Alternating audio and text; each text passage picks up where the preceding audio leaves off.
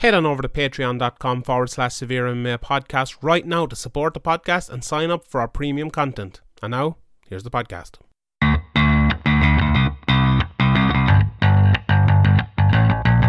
Graham McDonald is an idiot. Sean Sheehan of SevereMMA.com. He even has the audacity to call himself the quote unquote pod god. This is Severe MMA. Severe MMA. Severe MMA. Severe MMA. The Severe MMA podcast is finally here.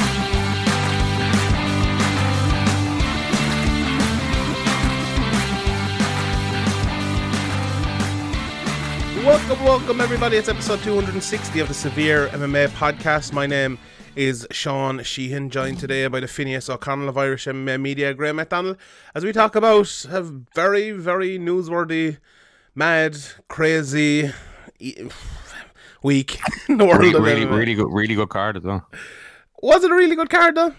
Yeah, I thought so. Yeah, I thought so. Uh, kind of a couple of the fights that I thought might might end up being kind of decisions and not that great ended up being good, and I thought there was a good variety of of, uh, of everything. Yeah, uh, I thought even like several twister attempts in one fight. What more do you want? I didn't see that to be honest, but there was. I, I thought the middle portion of it, there was a, a lot of decisions there and a, a lot of fights. You know, the Waterson Esparza fight, not a great fight. Oleinik Werdum fight, pretty bad. Pettis Cerrone it was all right. It was it was good. And the top five then. I'm sure we'll get to these later, but like they, all five of us in the the severe May picks, we all predicted the winner of these fights uh, the same, and they all won. So I don't know. I was maybe I was just I was extremely negative coming into the card. maybe that is biased my So opinion on negative. it, but like yeah, The, the things like you know, we got the kind of questions about Ngannou and Rozenstruik. Who, You know, we Yeah, uh, we got those, those answered. We kind of Calvin Kattar won kind of more more um, uh, dr- uh, dramatically and emphatically than maybe people thought. Cejudo too, even though there was a bit of Dominick Cruz wasn't happy with the with the ending or whatever. But I thought there was a it was it was it was it was a really good card. Yeah. I really We- enjoyed the, we- most of the fights. we'll get more into the card, I suppose, in uh, in a second. But we like we have to, we can't start the podcast and not talk about the insanity that ensued uh, during the week. So if people have been living under a rock or whatever, maybe they just listen to this podcast and don't watch MMA or anything. Um, Ronaldo Jacare Souza failed a test for uh, COVID nineteen, so he's positive for COVID nineteen. The the result was announced after the weigh-in, after the stare down. So uh, Jacare made weight. He um he stared down with Uriah Hall from a good distance. In fairness, he wore gloves and he wore a mask.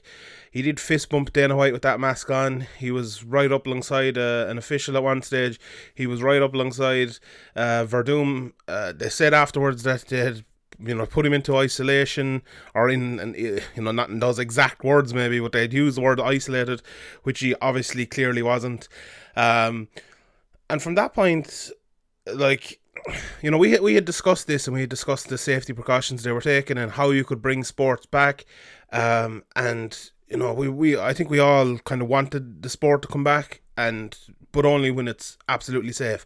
I think from this second on, uh, this card was no longer safe. There's just like I, it's funny. I, I I thought like when this happened, I thought all arguments would kind of be over. Like that would just be it, you know. But no, you know, people just people didn't seem to care. They just wanted But- but- their fights no matter what. Yeah. But at what point, you know, if there's no vaccine or whatever for a year or two years, like, at what point do you have to just say, like, we, we need to get normality, kind of start to restore it again? No. No, I think you uh, no, but you have to do it with all the safety precautions. Now we've heard about this. Everyone who argues for this card to happen says we need uh, uh, the UFC are taking all the safety precautions. Absolute and utter bullshit. They're not taking all the safety precautions. If they were taking all the safety precautions, someone wouldn't have been walking around the hotel with COVID 19. What they need to do, we've said it in this podcast for anyone who's listened to this, they need to take more time. They, like, I thought actually their procedures during this week were very good. Everything they set out was very good. Um, they, you know, they were getting in, disinfecting the hotel.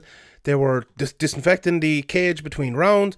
They were making people wear masks. People were wearing gloves. They told people to social distance. I thought that was all fantastic. They did it really well. Two two huge glaring issues. They didn't do it for long enough. Uh, quite obviously, how did Jacare get to the weigh-in and the stare down and walk around the hotel while uh, uh, you know while positive and the test didn't come back till after it it's quite plain and obvious you need people there earlier so you can test them earlier test them regularly to make sure they don't have it so that if they do have it and they test positive for it they're away they're isolated before they get near anyone before they get near fight week before they get near doing media or anyone. That's what they need to be. They need to be isolated before they get near anyone have the test there and then they can come out of that isolation with all the other people who have had the same tests and then go into the same hotel. So that hotel is safe. That hotel was not safe at Yeah. the weekend. That was 100% and Yeah, the- well, I think though, like you, the, the argument will be like you know, it's not going to be perfect the first time, and you learn from your mistakes. And the Wednesday show or the, the, the weekend show coming up will be, you know, you know, it's not going to be. This is something that nobody's had to kind of do before. You know, this is a once in a in a generation thing, hopefully anyway. yeah And um, uh, you know, uh, the UFC kind of like they're doing their best, but they'll obviously like make some mistakes and learn and you know, uh, hopefully Jacare will and everybody, who- his coaches and wife and all, will make a full recovery and it won't be too bad. But uh, you know, when, when you do come back, everybody knew, and I'm sure the UFC and ESPN and everybody involved knew that there was a risk of this happening and a risk of even more people than did test positive, testing positive. So, you know, um, it, it- like they did, I think they definitely will learn from from little mistakes they made and criticisms that people made of them and do it better in the future. Will they though? Because like Dana White at the press conference last night, he was asked why Joe Rogan and Jon Anik and all them were sitting apart and Daniel Cormier, and he was basically said like, I don't know, what you know, why would we even bother? The, I think like this, the, I, I was saying there they made two mistakes. The timing, obviously, I think it's clear as day to anyone that they should have been there isolated longer if you want to do this. And the second part is the, the social distancing. They completely and utterly disregarded it. Like Dana White was fist bumping every fighter at the weigh-ins. He was hugging uh, Michelle Waterson, who went on to hug Carla Esparza. Uh, after touching Greg Hardy, he touched Dominick Cruz. He touched Justin Gaethje. Just everyone. Like it was just complete and utter disregard for the social distancing. Like, and that's not a tough thing to do, right? You Dana White could stand there, and if they start fighting, okay, break them up. but if they don't, there's absolutely no need to fist bump pe- people. There's no need to hug people. There's no need to be doing that. Like, absolutely no need. You're just flouting these rules that you made. Like, if you want. I like I want I think MMA could come back. I think there is a probably a way to do it. But you have to stick to these rules. Like and if you're not sticking to these rules, you're not bringing it back safely. So Dana White by doing that is basically just flouting his own rules and saying he does not care about bringing sports back safely. I think you know we need to get back there. I want to see uh, how uh, the Bundesliga do it. I'm sure they'll be more stringent um, than than MMA is and and you know make people do it. But MMA has to do it as well. If the UFC want to come back, like the, the thing about it is, I was thinking about it, like, okay, what's the one uh thing you can social distance? That's the fight, right? Eh, you know, Jacques, um, uh, Alexei Oleinik and Fabricio Werdum are always going to come in contact. They're going to be breeding up against each other. They're big heavyweights. We can't stop that. But what we can stop is the two weeks before that and completely ensure that they don't come in contact with anyone else who may have it, who may be spreading it. And th- we can do that by the length of time they do it, right? So we can test them far out before they come even near anyone.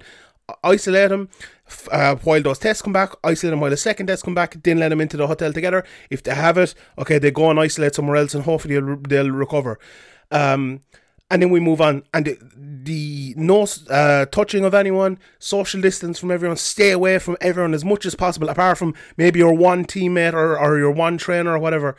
This is how you do it safely. Like I don't think anyone just uh, maybe there is a certain I amount of think, I people. think people don't. I think people. I think people don't disagree with that. That you, you should be as safe as possible and follow the rules as, as much as possible. But do you think they are? I, I I think like you know as you mentioned if there, there's a few things that like you know easy things to to fix to to actually just follow the rules or amend the, the rules around COVID nineteen safety a little bit a little bit more. But I think uh, the the way they did it, it seemed like from embedded and from everything that they they did take a lot of uh, they did put a lot of thought into them and take a lot of precautions. But Yeah. I'm sure that they will have a team that's like a safety team or whatever that's that, that will make recommendations for the next show and well I, I'd hope anyway and you know it'd be safer and like you know um I just think um, yeah, there's the argument going around that like you know oh, we need to get sports back for like mental health and people's morale and stuff like that at home I think like you know uh, that's actually kind of you know I, I didn't re- kind of realize it but people people like a lot of I think a lot of people we're, we're thankful for that. I know there was stupid messages picked by the U or picked by ESPN or the UFC, whatever, popping up on, on from Twitter on the screen. But you know, there was a, there was people outside of like you know other athletes saying like, oh, it's great to have sports back and stuff, and fair play to the youth and all. So there definitely isn't just uh, like I think a lot of people think it was a like a pretty much a near complete success bar bar Jacare. Like I don't think I don't think it was a disaster at all. I, I agree. Like I don't think it was a complete success like some people do, but I don't think it was a disaster like like you do.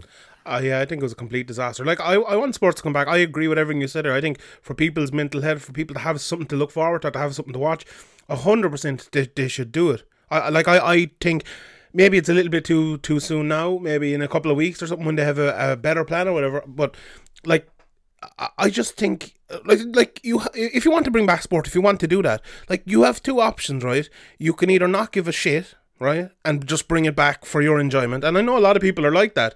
They don't care. They don't care if the disease gets spread. They don't care if the virus gets spread. They don't care if people get sick. If they pass it to other people uh, who might be more vulnerable than fighters uh, who get sick and and maybe you know get very badly sick and die. I know a lot of people just don't care. But I think most people would want sports to come back in a safe manner, and we like the UFC can do that. You know, I've I've said how they do it there. Like, and it, like the thing about it is right. Okay, we, if we use this as a test or whatever, th- this test now has I, I think completely and utterly failed. Like, I, I honestly don't know how this event went ahead. To be honest, and it seemed like people didn't even care that it went ahead. Like and the big I think a big issue as well is the this event on Wednesday going ahead and this event next Saturday going ahead. Like I, I think those events should be moved back two weeks or whatever, you know, do it somewhere like that so you can get that extra testing in there before. Like if you said they might learn from these mistakes, right? The first thing they should do if they learn from these mistakes is cancel those events and move them back. Like and have everyone have all the same fights in two weeks' time and put all of them into isolation right now and do what you need to do so you don't have another situation where you have someone positive for COVID 19 walk around uh, a hotel. Do it. Like, the, and a bigger problem even with that as well is this fucking f- complete and utter flouting of the rules, the social distancing rules. The people just completely and utterly flouted it, like they didn't care, and that's coming from the top down with Dana White. It really, really is like it's, it, it- like it's it makes you think that everything they're doing is just nonsense, and it like we we know it's nonsense. Dana White doesn't give one single fuck about these people. He he doesn't care. He wants to earn his money from ESPN. They're putting on these cards because they get their money from ESPN. ESPN are happy to go along with it because they don't have someone uh, from the the state who who cares? You know, Florida don't give a shit. The the athletic commission were happy. The athletic commission jumped out the second Jacare failed the test and said, "Oh yeah, we're happy. You know, all the precautions were taken. Let's go ahead with it." There's there's no adult in the room here. I mentioned it a couple of weeks ago. I think my friend Pulver over in the the the, uh, the Sound of Violence podcast mentioned, uses that phrase again. There's no adult in the room here. They don't give a shit. It's it's bull in a china shop sort of promotion. Th- This is what it is, and it's like sport. I, I we, we need to uh, unfurl our emotion for sports coming back with sports coming back safely. Like we want sports to come back. I want sport. I like. I'd love to see Limerick hurling. They were supposed like the championship Well, was supposed to there- start last there is- week in soccer. there- I'd love there- to see them all. But Yeah, but there is no completely safe way to bring it back. Like you Uh, have no. to test the have to test the waters. Like we're, we're like, it's all just like you know people's opinions on things, and and nobody really knows the extent of it completely. And um, I don't like unless you wait years. There's no completely unless there's a vaccine that everybody gets, or like you know, there, there's no way of bringing it back completely safe. You're going to have to do trial runs. but do you like? Do you think this trial run passed? Do you think like they they did enough Well, testing and long enough? If if like if it comes out like you know in in the net, if they test them after all the fighters and all the people involved after the event, for example, they test them today or tomorrow, and the results come back clean. I think it's like as good as could be expected. Three people have it though. Yeah, I know, but mm, like that's like out of how many people? That's probably like you know about as expected. No, like you know, it's not going to be, it's not going to be. Uh, like you know, uh, I think everybody involved knew that it, it was unlikely that like it was going to go off without a hitch. I I just go. I, I can't understand that at all. Like I So you look at like the Bundesliga or the Premier League Yeah. or whatever, like the players testing positive and it's still going ahead. I think because people think, well, we don't know. Like at, at the moment, it's still set to go ahead. Mm-hmm. But they're, they're taking their time. They're it's I think it's like two weeks out from the Bundesliga starting back. They But have such been a test- bigger operation of having like you know 15 players or or 17 players on each side, coaches, like Yeah. staff. It's a bigger. It's a much bigger operation, and I know there's differences where it's outside and stuff. And it's, people I've I've heard anyway that it's it's like less contagious or it's harder to to contract the coronavirus when you're outside. But um, Mm-hmm. So yeah, does- so does that not really knows, mean- you know? So does that not mean it should be easier for the UFC because there's less people, and it should also be more straightforward for the UFC to separate people inside uh, when when they're forced to stay inside? Like, Yeah, well, they should have they should have tested people. They should have brought people in earlier, like Exactly, you were saying, and yeah. tested them earlier and done all that. But from from the the way it was it was done, you know what I mean? It, it was kind of you know it was unlikely it was going to go out, go off hitch or without something. yeah, from the way it was done, I agree. I, and I and I think if it had been done a little bit further like a week further out, that's that. I'm not saying like put them into isolation for a month or ever, or, or anything. Like we know the incubation period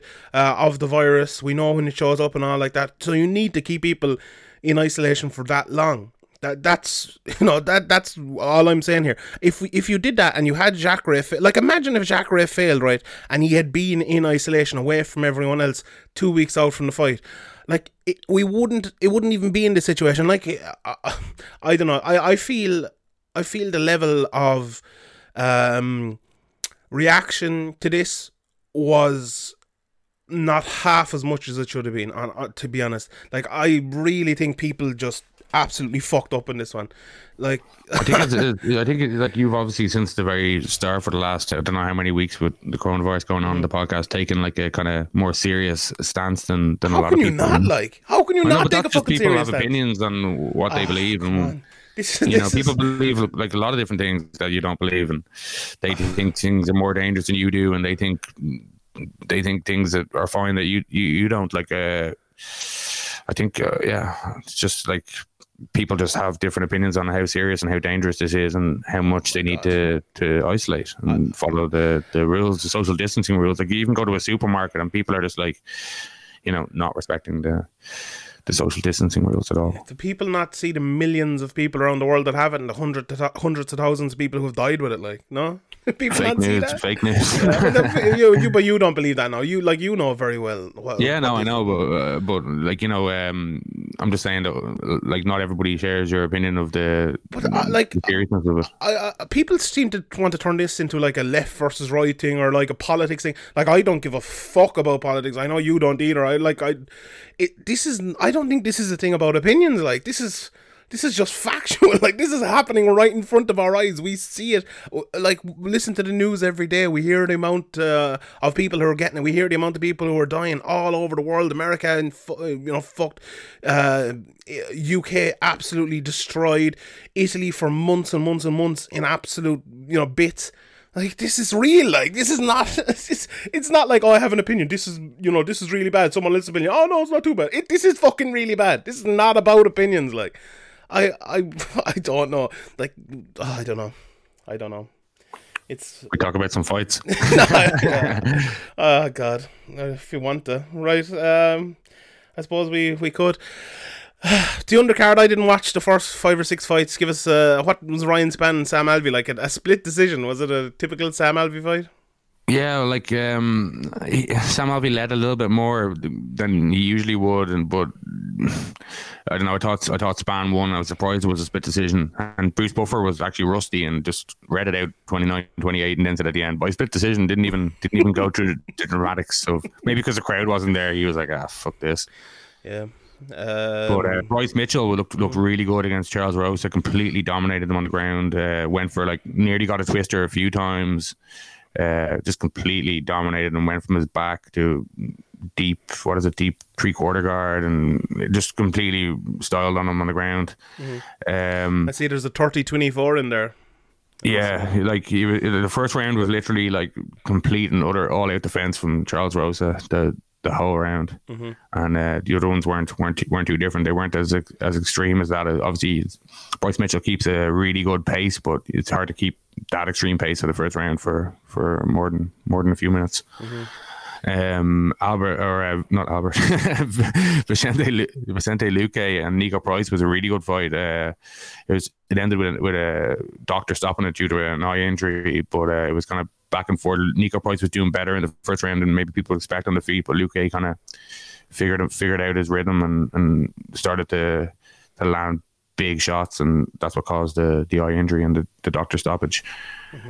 Um, did you see the Carla Esparza, Michelle Uh, yeah, I was watching it kind of in the background. Uh, Was it as boring as it looked to me? Or? Yeah, I thought Michelle Waterson won the first two rounds and then Carla won the third, but a lot of people seem to have different uh, scorecards.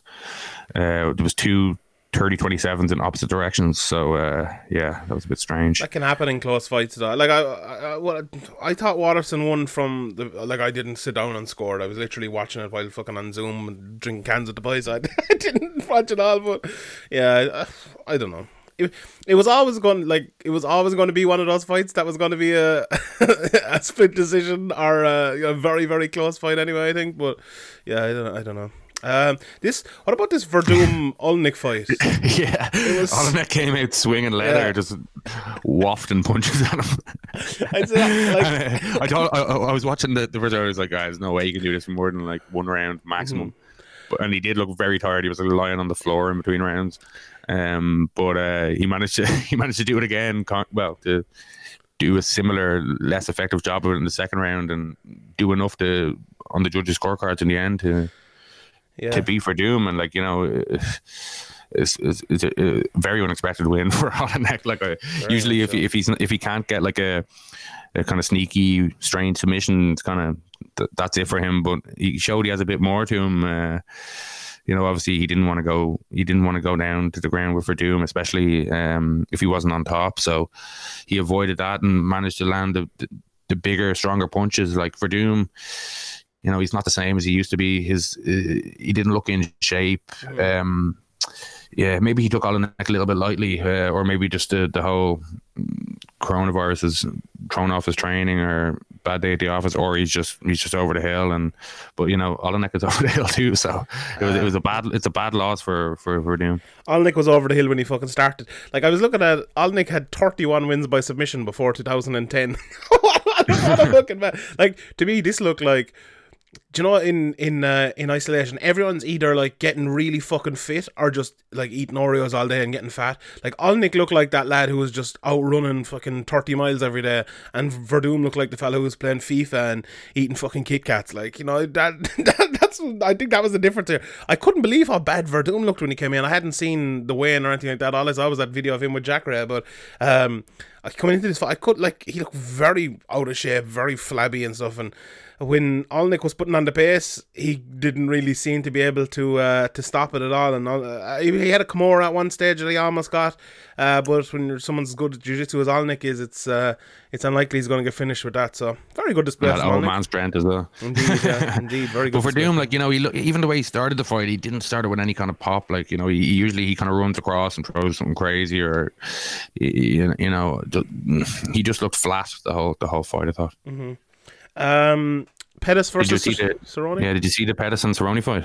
Uh, yeah, I did, yeah, but I don't remember any of it to be honest. I had um I had I had some problems with my stream in the first round for a minute or two, but uh, uh, like um it was really close. Like uh, I was expecting Cerrone to get the nod the way the, the commentators were going were, go- were were going on, but uh, it was razor close. Like uh, I was thinking Pettis, but I was thinking then oh maybe because I missed the uh, the couple of minutes. I think it was the end of the, the first round, started the second round. I missed, and I thought maybe oh, they seem the commentators seem to be in agreement that Cerrone's going to win, but uh, you know sometimes that can be just I don't know. They can just start watching one fighter and commentating just on on the, the, the, strikes he's landing and not really you know acknowledging the, the good things uh, the other the other guy is doing. So I, Pet- yeah, Pettis is another guy I look at, and I, I, I know we, you know, we talk about uh, weight cutting and all, and it's bad to do, but he look, he looks to me like a guy who welterweight doesn't really suit his body type. I don't think. I think he's better when he's like slender and and quicker. Um, like the problem is when you get to say when you get to 155 uh you're what do you what, what do you weigh when you get into cage 170 175 maybe like Pettis here wears in at 170, and you know he's cutting weight down to that as well. So he's probably weighing 180, maybe 182, 183 coming in here. I just think that's too much for his body type. Cerrone's kind of bigger and can maybe you know, Longer. yeah, Mhm. longer and pack it on a little bit better, and I think it suits him a little bit more. But I thought Cerrone in this fight, uh, this was like the slowest maybe I'd seen Cerrone, or he just like he didn't look like Cerrone. Even when he loses, he comes out and he, you know he throws those thumping leg kicks, and he did a little bit of it late actually in the fight. I seem to remember now, uh, especially in like the last couple of minutes and stuff, but. Maybe maybe it was because of the, the devastating way in which McGregor beat him in 40 seconds that uh, you know and he's a slow starter normally anyway but um he did look Cerrone did what And, Cerrone and he, does he kind of knows, like you know, he's fought Pettis before. He's trained with him. He knows he's he's dangerous, and you know, he plays into Cerrone's head. He talks about, you know, the things that go on in his own head a lot these days. Like, and I don't know. I think talking about it so much isn't a good idea. Then it's hard to forget about it if you're constantly talking about it. People are constantly asking it because you you keep bringing it up or because you've made it a thing. I don't I don't think that helps. I- mm-hmm. I- you know, if you're trying to get over that, I don't think everybody knowing, constantly talking about it is going to help that. Yeah, maybe. Maybe I, I think it's a good fight for Cerrone to kind of get back into his Cerrone ways, you know, because that McGregor fight, it like it looked like you know, it was, obviously it was a very devastating win or very, very devastating loss for uh, for Cerrone. So look, it's good to see him back to uh, you know back to the way he is, and maybe the next fight he'll come out and he'll he'll look uh, sharper again than he did in, in the start of this. Uh, Greg Hardy versus Yorgan De Castro. Uh, it was one like watching this fight. It was one of those fights where um where Greg like De Castro was just looking for a knockout for the whole fight, and Greg Hardy was just too athletic and too quick. Actually, De Castro is a pretty good athlete as well. I didn't really realize I kind of saw this fight. He's pretty fast as well, but I think like Greg Hardy is very good at um, not taking shots right in the face. You know, he's he is, and I think that's because of his athleticism and his fast twitch movement and his abilities. He's obviously worked on that very hard, but having that athleticism coming from the NFL definitely helps uh, an awful lot. And I think in fights like this, unless it's someone who is like uh, a top fighter who's been around for an awful long time, who has the tactics to beat someone like Greg Hardy in that situation, Hardy's always going to win. Like at heavyweight, we, we Well, s- go on. Yeah, well, I don't know. Like De Castro, it, like I know, like Hardy did check the the leg kick and cause the injury, but he was chewing up Hardy's leg, and you know if w- once he, I think once he injured his his foot, De Castro, he threw only one one leg kick after that, and that was kind of his main source of of Mm-hmm. success early on. So, you know, it could have been a different story if you know Hardy kind of credited Daniel Cormier. He said he overheard him saying he's going to need to check them. He's, his legs Yeah. getting chewed up or whatever, and then he checked w- one straight after that and kind of you know nearly won him the fight. Yeah, yeah, that's true as well. I, I don't know. I like. I feel like it was maybe a little bit overplayed that the. May, I didn't realize De Castro actually hurt his leg, so that that yeah, no, he did. He, up. Like, fair he, enough, he yeah. he, he, he was landing a lot early with, Yeah. with that. Like Hardy didn't really seem to know what to do, and uh, then one. I think I think I only noticed one in the in the next two rounds. Then after after after he injured his foot. Yeah, I, I think Greg Hardy was kind of, uh, you know, as he mentioned, talking, listen to Cormier after. He fought from maybe a further distance and made Castro kind of come in with his shots a little bit more, uh, or with his uh, with his punches anyway. But like, I don't know, like I feel watching last night. I, I I saw someone saying every time they watch Greg Hardy, they don't know what they're, you know, they don't know that they see anything different from him this time. Like, I, I think Greg Hardy Well, the Volkov fight, I think we saw we Yeah. saw them out. Like I think Greg Hardy could go a long way to be honest because with his physical attributes and if he he's like he is very tactically good I think Greg Hardy and his technique is improving all the time even though it might, might only be little small things. Like we saw him in the contender series and he was just whiffing shots in but now he's going a few rounds with Volkov he's gone three rounds here and winning a unanimous decision 30-27 on all three cards. Like if he can find ways of using his power more with that, I think he'll be absolutely fantastic. Like we, we see it, uh, it's a completely and utterly different example, but Rose Namajunas, she's someone who she had the power in her hands. We saw with Ian Jacek, she had like the submissions she had early, and she's uh, pretty athletic, very fast as well. Uh, and when she put all those things together, she became one of the best fighters in the world in her weight class. Like uh, Hardy, okay, he doesn't have all the skills yet, but in a in a division where okay, the skills at the very top with um, Stipe and Cormier are, are huge, but before that, like the skill level in that division isn't huge. So if he can put that skill level together with his athleticism and power and everything like that, I think he could be. I think he could be a real force in that division. But uh, let's wait and see on how he goes. Um, you were impressed with Calvin Kattar, were you coming in here beating Jeremy Stephens, knocking him out in the second round? Yeah, I was. Um, like Jeremy Stephens, obviously, we should mention missed weight by like four, four and, four and a half, pounds, pound, yeah.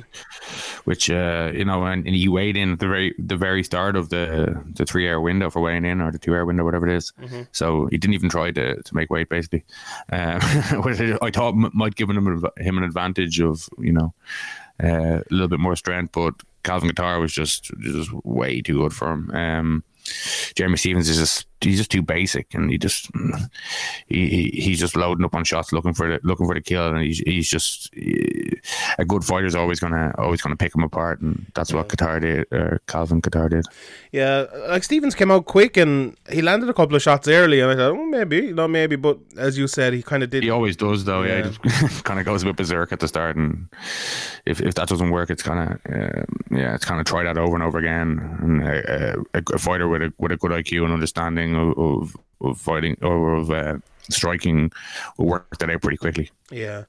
That elbow that was absolutely brilliant. Standing elbow with the the right elbow and then on the ground with the left elbow absolutely cut him up and vicious, vicious stuff all This actually happened in the next fight as well. We'll talk about that in a second, but in MMA, I don't know. It's probably always happened, but I've I've maybe noticed it more recently that like it's and I think McGregor was really, really good at this as well. I mentioned it, I think, after his last fight, but like when you knock someone down and hurt someone, that second blow after it, when they're already dazed and hurt and open for it, if you can keep your head when all around you is is, is mad or whatever that saying is, and hurt them again, then that like that's to me becoming one of like the most important strikes in MMA and to have you know mm. to have the coolness to do that uh, which uh, Calvin Kattar yeah. did which uh, McGregor always does which uh, Francis yeah. Ngannou had it's huge but also um, Henry Cejudo you know he just gotten cut from a headbutt he's bleeding everywhere yeah. it's like what 10 seconds ago in the round he drops the, Dominick Cruz with the knee and mm-hmm. you know uh,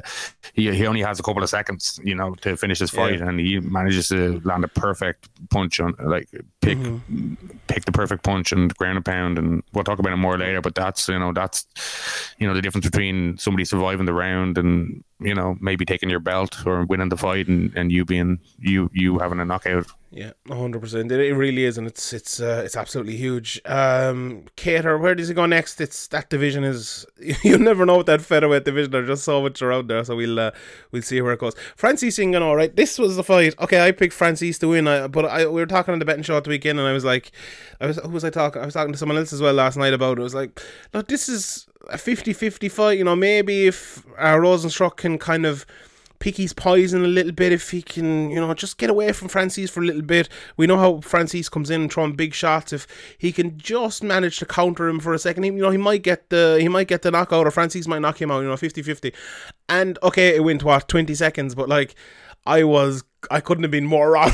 like when I I realized it after it happened, but like Rozenstruik is has a level of comfort at heavyweight that is unusual and it's good if he can see it coming or if it's you know if he can kind of maybe predict those shots coming. But when you have a guy coming at you throwing fucking sideways windmills just like a fucking uh, like a helicopter coming at you and like what are you supposed to do with that? When when you're in when you're that sort of fighter who who um you know, who who tries to remain calm in there and tries yeah. to see shots coming. It's like mm. all of a sudden your back's up against the cage, you got nowhere to go, and then you're then you're knocked out. Yeah, and like this to me was probably Francis's worst performance in the last while because he like he took two hard leg kicks and then he just started swanging. Like he just started fucking.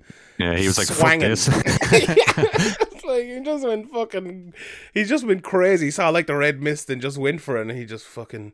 He just smashed him like has well, he, completely, he completely ran in with his with his chin up in the air, yeah, basically, as well. it was it was great. Do you think Francis?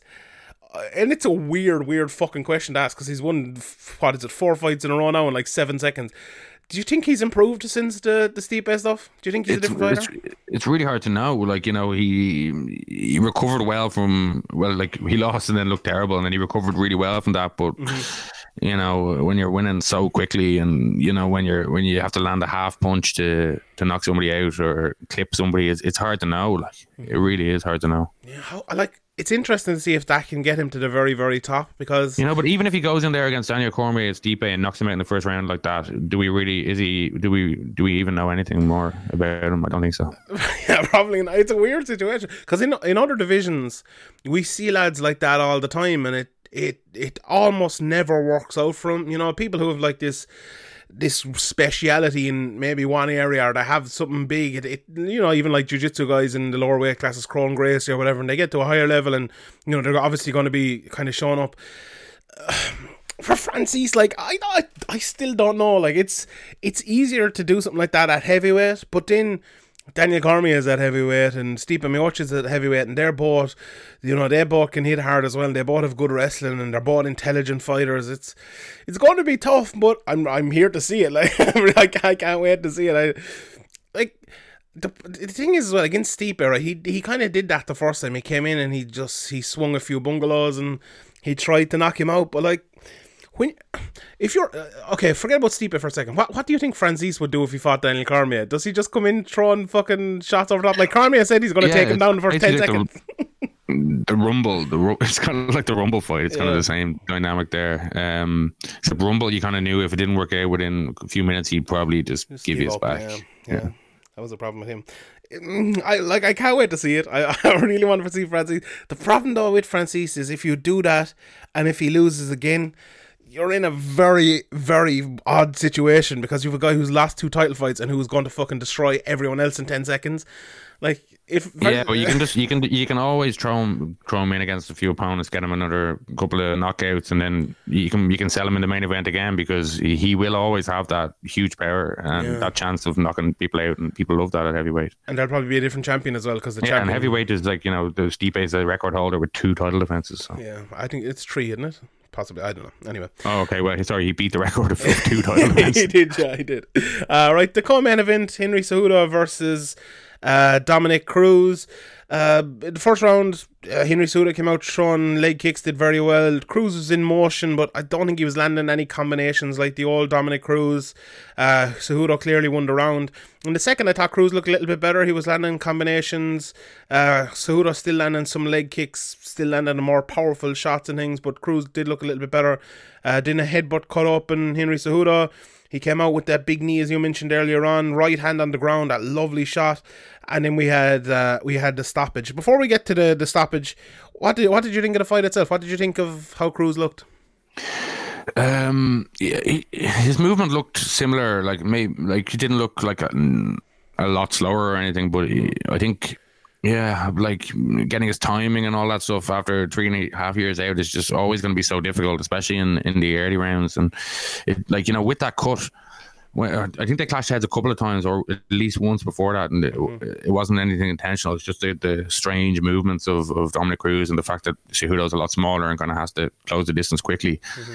So um, I don't think they're intentional there or anything. But once you get once you got caught, you were kind of thinking, oh, this could be this could be a factor here. You know, this. You know, obviously, they're um, Cejudo was winning the rounds, but you know, uh, Dominick Cruz uh, was was still uh, like live in the fight, and he was definitely he was definitely causing problems for Cejudo, but without landing real any real damage. Like Cejudo was land, Cejudo was landing like the the more impactful shots, especially with the leg kicks.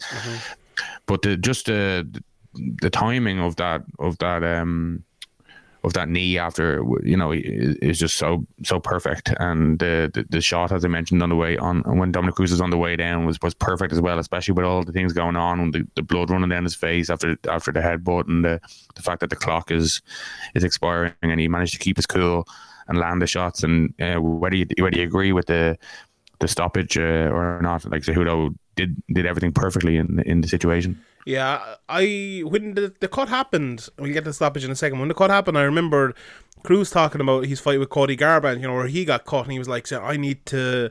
I need to kind of put my, my foot in the gas here to because you know I could be this fight could be stopped at any stage the the doctor could stop it so I need to kind of go out and finish him and I feel like um Cejudo might done a little bit of that and it might have played into Cruz's hands a little bit. So I think from that point on, if it had gone another what was it, three rounds after that, uh, it could have been a it could have been a different fight. It could have been a more uh, maybe a close fight. Or look, maybe Cejudo would have gone into the got into the corner and the, the cut would have been fixed and wouldn't have been any factor at all. But I feel like it might have been a little bit different. Um, I agree with you. I don't think Cruz looked completely slower than he did recently, especially the Garbrandt fight. I just think his style is easier now to figure out than it had been before because Henry Cejudo's a fantastic fighter and like I feel like we take away from Henry Cejudo at times uh, for some reason. Uh, yeah, I think you do.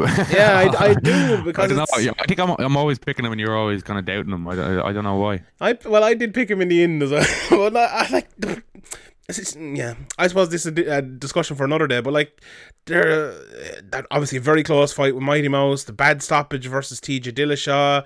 Um, yeah, again, we that's not, you know, that's not none of, none of those things are, are no, his fault. And yeah, he's, exactly, he's doing everything kind of perfectly. You know? I, yeah, I agree. I agree. But that's why maybe we uh, or I talk about him negatively at times because we have to kind of mention those things. But aside from that, I agree with you. He's like only a very good fighter could have done to Dominick Cruz what he did last night, even before we get to the knockout and all of that. Like you, you, you can only produce that sort of performance and beat the sort of fighter Dominick Cruz is if you have the ability to do that, if you have the speed and the power and the tactical nous like a fantastic. He's he's really really fantastic.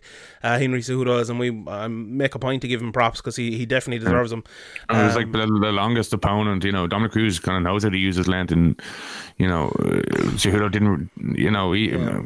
he, okay, Cruz could like jab a bit more maybe, but I think I think um, Cejudo just he just works everything out so quickly uh, yeah. uh, on the fly in the fight and just just has a has a brilliant fight IQ and uh, we'll probably get to his, his hashtag retirement. retirement we will in a second. Yeah, yeah. I, I, was I was actually a little bit disappointed. Cruz didn't use his lint better, use his jabs, or he use his. Uh, he did throw a few leg kicks, but as we you kind of mentioned last week, he doesn't have that Marlon Moraes sort of devastating leg kick, and it didn't work out too well for him. Henry Cejudo won that battle, but I, uh, that was kind of what I was hoping from Dominick Cruz, you know, to make the fight a little bit closer, maybe to push in his direction to come with something different, but he didn't, I don't think. And, uh, you know, Henry Cejudo was prepared for what Dominick Cruz brings, and uh, kind of that was that. Right, so before we get to the, well, the it, it, you know, it's hard to, sorry, what? it's hard to know where Dominick Cruz is because. Yeah you know, if he came in against like anybody else, maybe like you know, if he had a warm up fight, for example, even like you know, he's coming in against Cejudo here, like you know, this guy is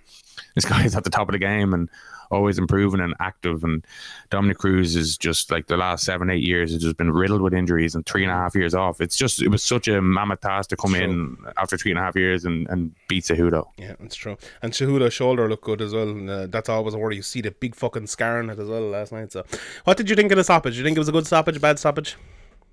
Um. I think the, the ref kind of missed the, the, the, opportunity to stop it by a second. I think I think it was okay. I think he was just slightly late in on the stoppage, and it just looked bad because Dominick Cruz had kind of stood up, but he did he did you know take about ten to fifteen unanswered punches. Yeah.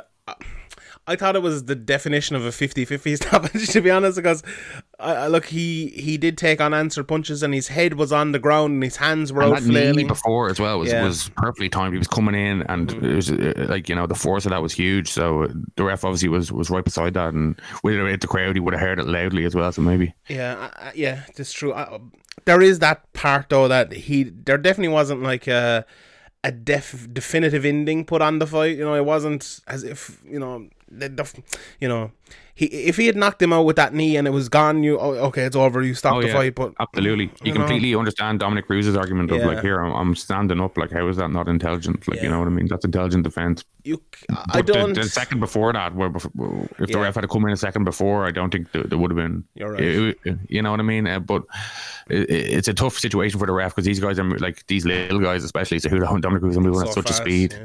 What did you think? Did you hear Dominick Cruz came out and said that Keith Peterson smelled like alcohol and cigarettes when he got into the cage, and he wanted to change him even before the fight started? Like that's a fucking.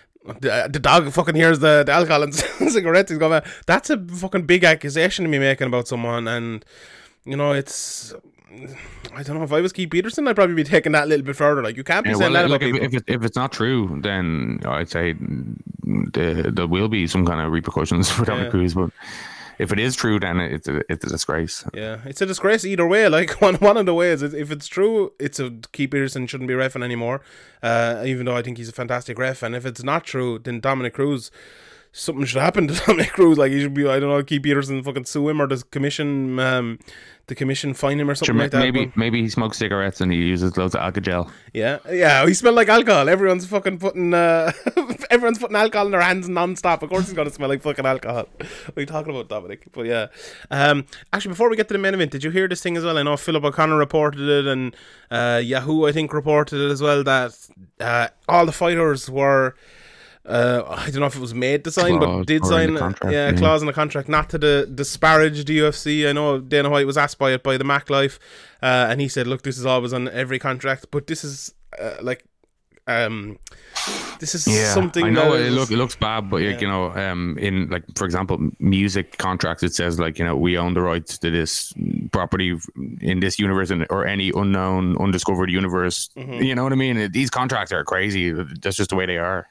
Yeah. Uh, like the thing about it as well is though, like, why did they need a specific COVID nineteen one? Like, okay, they they all signed their contracts, and I'm sure there's, as you mentioned there, in all contracts there there is that non disparagement. But why did they have to put it specifically about COVID nineteen? Like, would it not have been called altogether? Like, why did they have to put that thing about non payment of purses in there as well? That to me, that just seems like scare tactics from the UFC, which is fucking really not needed around now. Like, it really is not needed. Like. Yeah, I- it's a really bad look. Like Yeah, you know, they, terrible. They must have known that that was going to come out. Like you know, these things always. Seem, well, maybe they don't. Maybe we just don't know about them. But they seem to come out, you know, uh, regularly enough. Maybe it's just a case that we don't hear about them. They happen all the time. But uh, yeah, it's it's not a good look. You you- know, you're trying to kind of put on your your best foot forward. Put on your your best uh, face, and Yeah. that's that's a bad look. I think uh, uh, Eric McGracken as well over on Twitter said the media were, that were there were made to sign him as well, which I don't know is that confirmed or not yet. But uh, if I get into the media bash now, I'll be there so, I won't, so I won't get into that. But uh, yeah, it's like I thought as well after uh, Jacare tested positive. I thought everyone in that card should have been given the option to not fight and get paid. Like uh, that, the, the second when that started, uh, or when that came out, I think uh, I think that should have been done. What I don't, I haven't heard. Maybe it was done, but I haven't heard it was done anyway. But sure, look, we won't get into that again. Um, Justin Gaethje versus Tony Ferguson. Uh, this pretty much went exactly as we called it, apart from the fact that Tony Ferguson's The chin held up chin. a lot better. Yeah. I don't think I've ever seen a chin like this. He got the shit beat out of him from pillar to post, apart from one shot at the end of what was it, the second round or whatever. Uh, What a chin! on like before we get into Justin Yeah, Gaethje, I, what like, a chin! I, I was thinking, do you think because it was, you know, we could hear it more because there was no crowd? It seemed like you know maybe in other fights the punches are landing that hard and we just don't realize it because we can't hear the the clatter. I don't know, like. Yeah, maybe, maybe it, do, it does help in that way, but Gaethje does fucking hit hard, doesn't he? And like, he was, it was not just that he was hitting him hard; he was wobbling him as well. You know, he went fell back at one stage, and yeah, it's, it, no, I, I, no, I do think there was, no, there was as hard as they're going to be. Like, Oh, no, there's definitely some huge shots, and, he, and I was surprised he was able to, you know, survived him for as long for as long as he did, and Mm-hmm. probably would have been better off for, for Tony Ferguson if he just didn't. If he just got knocked out in the, f- the first round or the second round or TKO, it probably would have been would have been better. Yeah, definitely, definitely would have been better for him. But he just got completely uh, dominated. Bar that uppercut he landed. Justin Gaethje went for some like fucking uppercut from the floor, and Mm-hmm.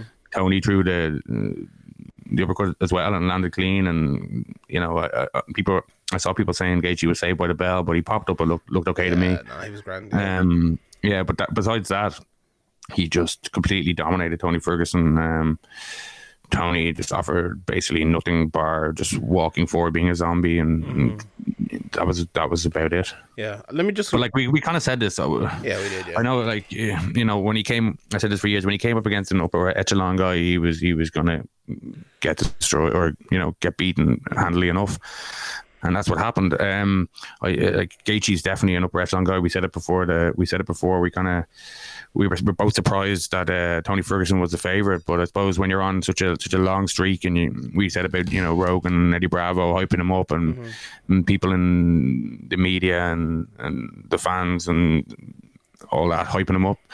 But he's definitely he's definitely a really good fighter. But I think we, he he showed that when you when you're that easily hittable, it's it's no matter how good your chin is, when you come up against the really top guys, you're you're just going to lose. Mm-hmm. Yeah, we were talking about it on the Zoom at the weekend. I remember sitting around to everyone, and like, I think most people are like, yeah, like just Gaethje's a horrendous matchup for for Tony Ferguson. Like he really is. Like, like I just run through the fight quickly, and I think it it'll kind of should tell that picture. Like the first round, it was just all Gaethje power, landing that left hook over and over. Tony landed some leg kicks, which were nice, but it was an easy Justin Gaethje round. I thought Gaethje, did he get his teeth knocked out or something at the very start of the second? I saw him spit something out and there was blood coming down from his mouth. So I, I, I, I don't know if that was has been confirmed or anything, but to me it looked like that. But Gaethje still smashed him all around. Uh, Tony knocked Justin Gaethje down with that uppercut, as you mentioned at the very end. I think that made it a close round, but I still think it was probably Gaethje's round. He had landed lots of power shots. Yeah, Uh, especially like you know he landed some really nice headshots as well, which were obvious. But those leg kicks, like Tony did his best to, to hide them and make out like they were nothing, but you could see they were really chewing up Tony Tony's leg. Yeah, that like that shot from Tony Ferguson was definitely the biggest immediately impactful punch in the in the fight, know, in the round. But Gaethje landed fifteen immediately impactful punches as well, and I think it's not it's not I'm not saying accumulation won him the round, but like the amount of you know, not just accumulation of shots, but the amount of power and immediately impactful shots. I very was- very impactful yeah, shots. I think yeah, that I would think have was enough, would have. I think they like a few of them did rock Tony, but he just kind of plays it off with his his craziness. the third round again, Tony got absolutely battered for the whole round. The fourth round was a little bit closer uh, until Gaethje landed a huge right hand after three minutes, and Tony was almost done. And in the fifth round, I just have one word written: destroyed. Like it remind me, the end of it remind me of uh, Robbie Lawler versus Rory MacDonald, the one where Yeah, he yeah. just smashed even the his way nose. even the way he kind of reacted to being hit, it wasn't like oh I'm knocked out. It was just kind of like oh my god my my, my head. Yeah, he just he just broke his face. Like I, all I could remember in, the, in that fifth round when his face was just covered in blood was those pictures of all the people that Tony Ferguson had fought and had covered in blood. Like Justin Gaethje did to Tony Ferguson what Tony Ferguson does to other people, and it was. It was majestic, like it was. It was absolutely brilliant. Like uh, Justin Gaethje may, by some people, have been given this moniker of just this warmonger, and I give him that moniker of a warmonger as well. But like, and he was that until three fights ago, and then he adjusted his game. He said it himself. Trevor Wittman for me is the best coach in MMA. I think he is a genius. He's absolutely fucking brilliant, and he has transformed him into arguably the best lightweight in the world. Like he he's up there with Khabib, up there with McGregor. Like he is like that. That fucking Khabib versus Gaethje fight. I am uh, fucking. before we move on to that, the, the Gaethje, the pace he put on, like you know, oh no, it mm-hmm. wasn't like completely short notice, but like it wasn't a full camp, it wasn't ideal settings, and he and he went like you know he didn't go hell for leather like like he has in the past, but for for any normal fighter that not just shots, yeah. Gaethje, you know, he went hell for leather and he mm-hmm. landed a lot of power shots, and even you know Wittman told him in between in between rounds here, like take ten percent off those mm-hmm. shots, you don't need to knock his head off. Yeah. Um, but even when he was doing that, trying to knock his head off, and Tony was able to take the shots, and that can be demoralizing um, Yeah. to a, to a lot of fighters. But Justin Gaethje just said, "I'll just I'll just keep doing I'll just keep doing this, and eventually he'll wilt or I'll, I'll win a decision." And um, it was really a it was really a completely like bar that uppercut. It was just complete domination. Yeah, it, yeah, it really was, and that's that's a par- big part of it as well, isn't it? It's not just like the mental strength to keep going through it. I don't think anyone could question that with Justin Gaethje. He has that, but it's the intelligence as well to not only like adjust your um your game planning and stick to it, but it's to listen to your coaches in between rounds and do things like that as well. He just like he, all around he has, and like. Tony Ferguson's a good fighter as well. I don't. Okay, he's like he's a limited fighter, and uh, um, that, that's a weird thing to say about someone who's won like twelve fights in a row. But like, I think you know anyone who watches watches it realizes when you get to the very top, it's he's going to get you know exposed for.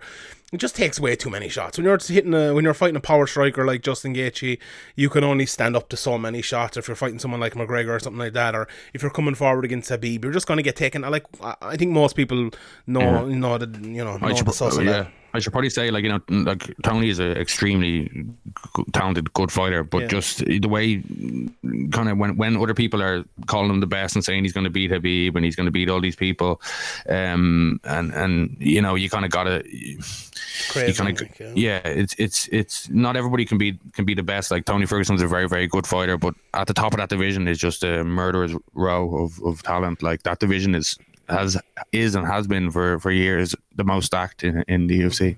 Yeah, hundred percent. Uh, so what about? Uh, and we've another thing to get to. Is what about um? What about Justin Gaethje versus Khabib? That's that's a fucking good fight, isn't it? definitely causes a lot of problems for Khabib. Like, uh, obviously, everybody always talks about Gaethje's wrestling, and we know he has good wrestling, but we n- we never really see it. But um, he- you know, Tony couldn't get anything going. He, you know, he couldn't get anything going takedown wise against Gaethje, and um, you know, could be Khabib is obviously a completely different beast on on uh, with takedowns and on the ground than Tony, but on the feet you know, Gaethje, he's definitely he's definitely going to cause a lot of problems for Khabib. Uh, obviously, Khabib's striking is a bit unorthodox and maybe a bit better than we gave it credit for in the in the past. But like Gaethje, know, Gaethje knows the that Khabib's not just a not just a grappler. Like everybody knows that now. Um, so he'll be prepared for that. And he, uh, like you know, the way Al Iaquinta caused problems for Khabib, I can see Gaethje causing a lot more problems. And it, it, like it's. It, it's a bad stall matchup for Khabib. It's It really like is. you know, Justin and Conor are kind of the only two I think who can who can beat Khabib at the moment. Yeah, mm, I'd probably put it up there with that as well, unless someone someone else emerges. But yeah, I, I I'd agree with that, and I think obviously he'd, he beat Conor pretty comprehensively in that fight, and uh, we can talk about the circumstances around it or whatever. But Justin Gaethje has to be the number. Like, it, uh, it's funny you said Justin Gaethje's a bad matchup for Khabib. He is like, how many people could you actually say that for with Khabib? Very, very few.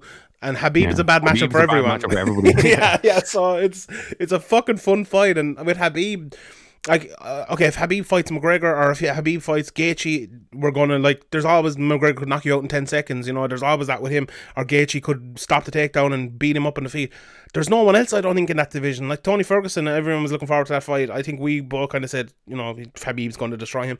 Um, and I don't. I think for Khabib that's huge as well. Like after that, say let let's say he beats Justin Gaethje if he doesn't fight McGregor again, or you know, McGregor will have to be the next one for him to have something. I think else in that lightweight division. I know there's some very good fighters there, but you know, I was looking last night. Dan Hooker is number five after uh, he's already beaten Poirier, but in the rankings, Dan Hooker is the next one there. Like Dan Hooker versus Khabib is just not a fight. You know, or you're getting to the likes of Paul Felder and stuff. Then it's just just getting destroyed. So I, I think Khabib will be going to a welterweight maybe after that. But um, and that's the Gaethje versus Khabib to me is one of the best fights you can put on the UFC right now, and uh, I hopefully hopefully that'll happen. It'll be uh, it'll be very good. What what do you think Conor does? Uh, uh, any uh, any inside information or anything there, Graham? well, it's just so hard to know what's going like. The, it's already hard to know what the UFC are going to do before all this, and now with not knowing what's going on, Bane and talking about Fight Island like like it's a real thing. Uh, the fact of getting in and out of of America, uh, it's just it's impossible to know what's going to happen. Like, um, it's always hard to know what's going to happen, but it's it's even harder now. Yeah, I think Ariel kind of reported that McGregor was going to use this as um as a gauge to see how safe it could be done and see if he'll uh, fight. Uh, I don't know how he look at it, but if I was to look at it, I'd be like, mm, let me look at it, the next event and see that as a fucking gauge for how it's done because this one didn't go well. But I don't Well, know. He, suppose we'll uh, see. he has, if that's true, he has three events in a week to to, Yeah. to make it a, a decision. I think those two events are, are lost causes uh, already, but I will. Yeah, I don't know. We'll we'll see how it goes. Anyway, uh, like who does he fight now? Uh, if it's a couple of months down the line and stuff, Tony Ferguson, Tony Ferguson versus McGregor, doesn't make a bit of sense. Mm, yeah, uh, like if, Conor wins, then you have the Khabib, and then if, if Tony wins, you have you have Khabib again. I Tony versus suppose. Khabib, yeah. So Yeah. makes a lot of sense. Yeah. I, I still think But McGregor needs versus Pettis. to, needs to needs to Tony needs to sit out for a while. I think after Yeah, that. he does, yeah. McGregor versus Pettis, I think, is a good fight as well. You know, former champion, he just beat Cerrone last night, knocked out Wonderboy as well. I know McGregor likes fighting at 170, so maybe that's a fight you could do there. But yeah, I, I think that fight makes uh, makes a lot of sense with McGregor kind of coming back and getting back to his best. Like but- you know, if if Gaethje's you know coming out clean, if he hasn't got his teeth knocked out or hasn't got any uh, problems or whatever, then you know he probably be up for fighting McGregor any time, any place. You know what I That's mean? very true, If yeah. Khabib's doing Ramadan, Yeah, I think that's almost over now. I think Khabib will be back in time, but sure, you never know with fucking injuries and everything like that. So yeah, it could uh, could happen. We um before we look ahead to these next two cards, and we look ahead to them more maybe in another podcast during the week. But uh, we never mentioned um Henry Cejudo's retirement. Is it a, is it a hashtag MMA retirement, or do you think there's Of any course truth it to is. There- No, he's just, he's trying to get a better contract. He's been giving out about his contract for, for a while now. Um, I'd be very very surprised if he just walked away. Like yeah, I'd be shocked. Yeah, me too. I'll, like, although he Like did, you know, everybody has their price. Maybe maybe Dana and the UFC and the UFC brass or whatever won't offer him anywhere near what what he wants. But I, it's not a retirement un- unless he.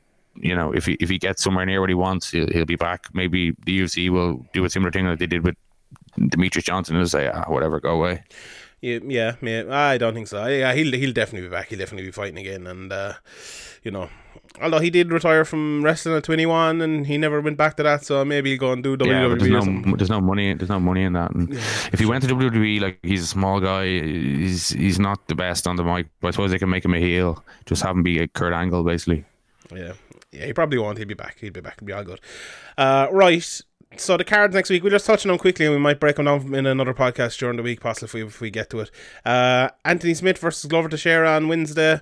In the main event, Ben Rothwell versus Ovince Saint Preux at heavyweight. That's a bit mad. Alexander Hernandez, Drew Dober, Ricky Simon, Ray Borg, Karl Roberson, Marvin Vettori, uh, and then a few other fights under that as well. Sarah Moras versus Jar Eubanks and other ones. Anything on that card stick out to you, Graham, that you're uh, you're mad to see? uh, that I'm bad to see. Um, no, but uh, Anthony Smith versus Glover Teixeira should be an interesting fight. But uh, yeah, there's a couple of like the a couple of interesting fights, but nothing nothing great. Yeah, I'd agree with that. Uh, and then in the card next week, it's Walt Harris versus Alistair Overeem. Uh, like heavyweight's a weird situation because you know Stipe basically said he's not fighting for the next while, so I don't know where that's going to put anyone. Uh, Angela Hill versus Claudia Gadelha, Dan Ige, Edson Barboza making his featherweight debut. Uh, Eric Anders, Christoph Jotko, Song Yadong back again. Uh, he'll be uh, it's good to see Yadong getting a bit of action during uh, during lockdown. uh, my boy Darren Elkins on the card as well. Kevin Holland, Giga Kiadze. Uh, so yeah, there's some fights. How do you see the Barboza, uh, Dan Ing, or how do you say? Dan, I, I don't know. How does that? I He, don't he even beat remember. he beat your boy back Bektic by uh, last fight, didn't he? Did he? Fair play to him. Bektic is Bektic is done. Like Bektic, he's, He's too many, is, he? too many injuries, too much, too many problems, too many problems. Come here, let's answer one or two questions before we go. Uh, this is one for you because I'm I'm glad I didn't get this for the for the Q and A because I wouldn't know the answer to this. What is your opinion on the league from Christopher Graham? What's your opinion on the legality of cannabis and recreational drugs in general, Graham, as a specialist? Well, like you know, I think I think it, it makes perfect sense the way the American the American states are doing it. Where if if people are just going to smoke it anyway, so people are going to do it anyway, so you might as well make the money off it and not have it on the black market. People making money off it, and uh, might as well go to taxes and all that stuff like that. And uh, you might as well make sure it's safe for people and profit off it. So yeah, I think I think it's it's a bit ridiculous that it's not uh, legal, especially with all the, the the the amazing properties of hemp, like for clothes and building materials and all that stuff. It's it's and paper as well, all that stuff. Uh, it's it's it's very strange that it's still uh, illegal. Yeah, um, yeah, I, I don't know. Uh, what's next for Cruz? Would you like to see Cruz versus Frankie Edgar? Maybe I like that fight. I think that Um, makes, a bit of sense. Yeah, yeah, yeah. I'd like to see Cruz pretty much against anybody, uh, just to see where, like, I'd like to see where he's at. Like we're gonna, it's it's very hard to know where he's at. Um, obviously he he he goes on about cage rust not ex- not existing, and it- he'll say, "Oh, I was I was fine in that fight, just got dropped, got back up, no problem." But you know, Frankie Edgar is you know, he's he's not going to be anywhere near as fast as, as Henry Cejudo. So Dominick Cruz probably have a speed advantage there, and be able to be able to dance around Frankie Edgar probably and, and win a decision. Yeah, it'd be yeah, it'd be close. As you said, it's it's on. If he's if he's like you know if he's where we if he's anywhere near where he was before, it's hard to know. Um, Brian Lynch, I believe his name is over on Twitter, asked about the Tony weight cut, and do you think it had any effect on him uh, on coming into this fight? The, the, the one like two weeks ago. I don't Mm. Yeah, it well, I think much it's of a difference. definitely not helping in any way, and it's definitely is ill advisable and was was silly. But uh, I think he's just got completely outclassed in in mixed martial arts more than anything. It's not like he didn't have the durability or the endurance. He kept going until the very end, but uh, yeah, he just got destroyed by a superior fighter. Uh, last question here from our boy Mr. Podge: Who'd win these fights in their prime? Woodley versus Hughes. Well, Woodley. Woodley, yeah. Tanner versus Trigg. Trig. I, I got Tanner with that one.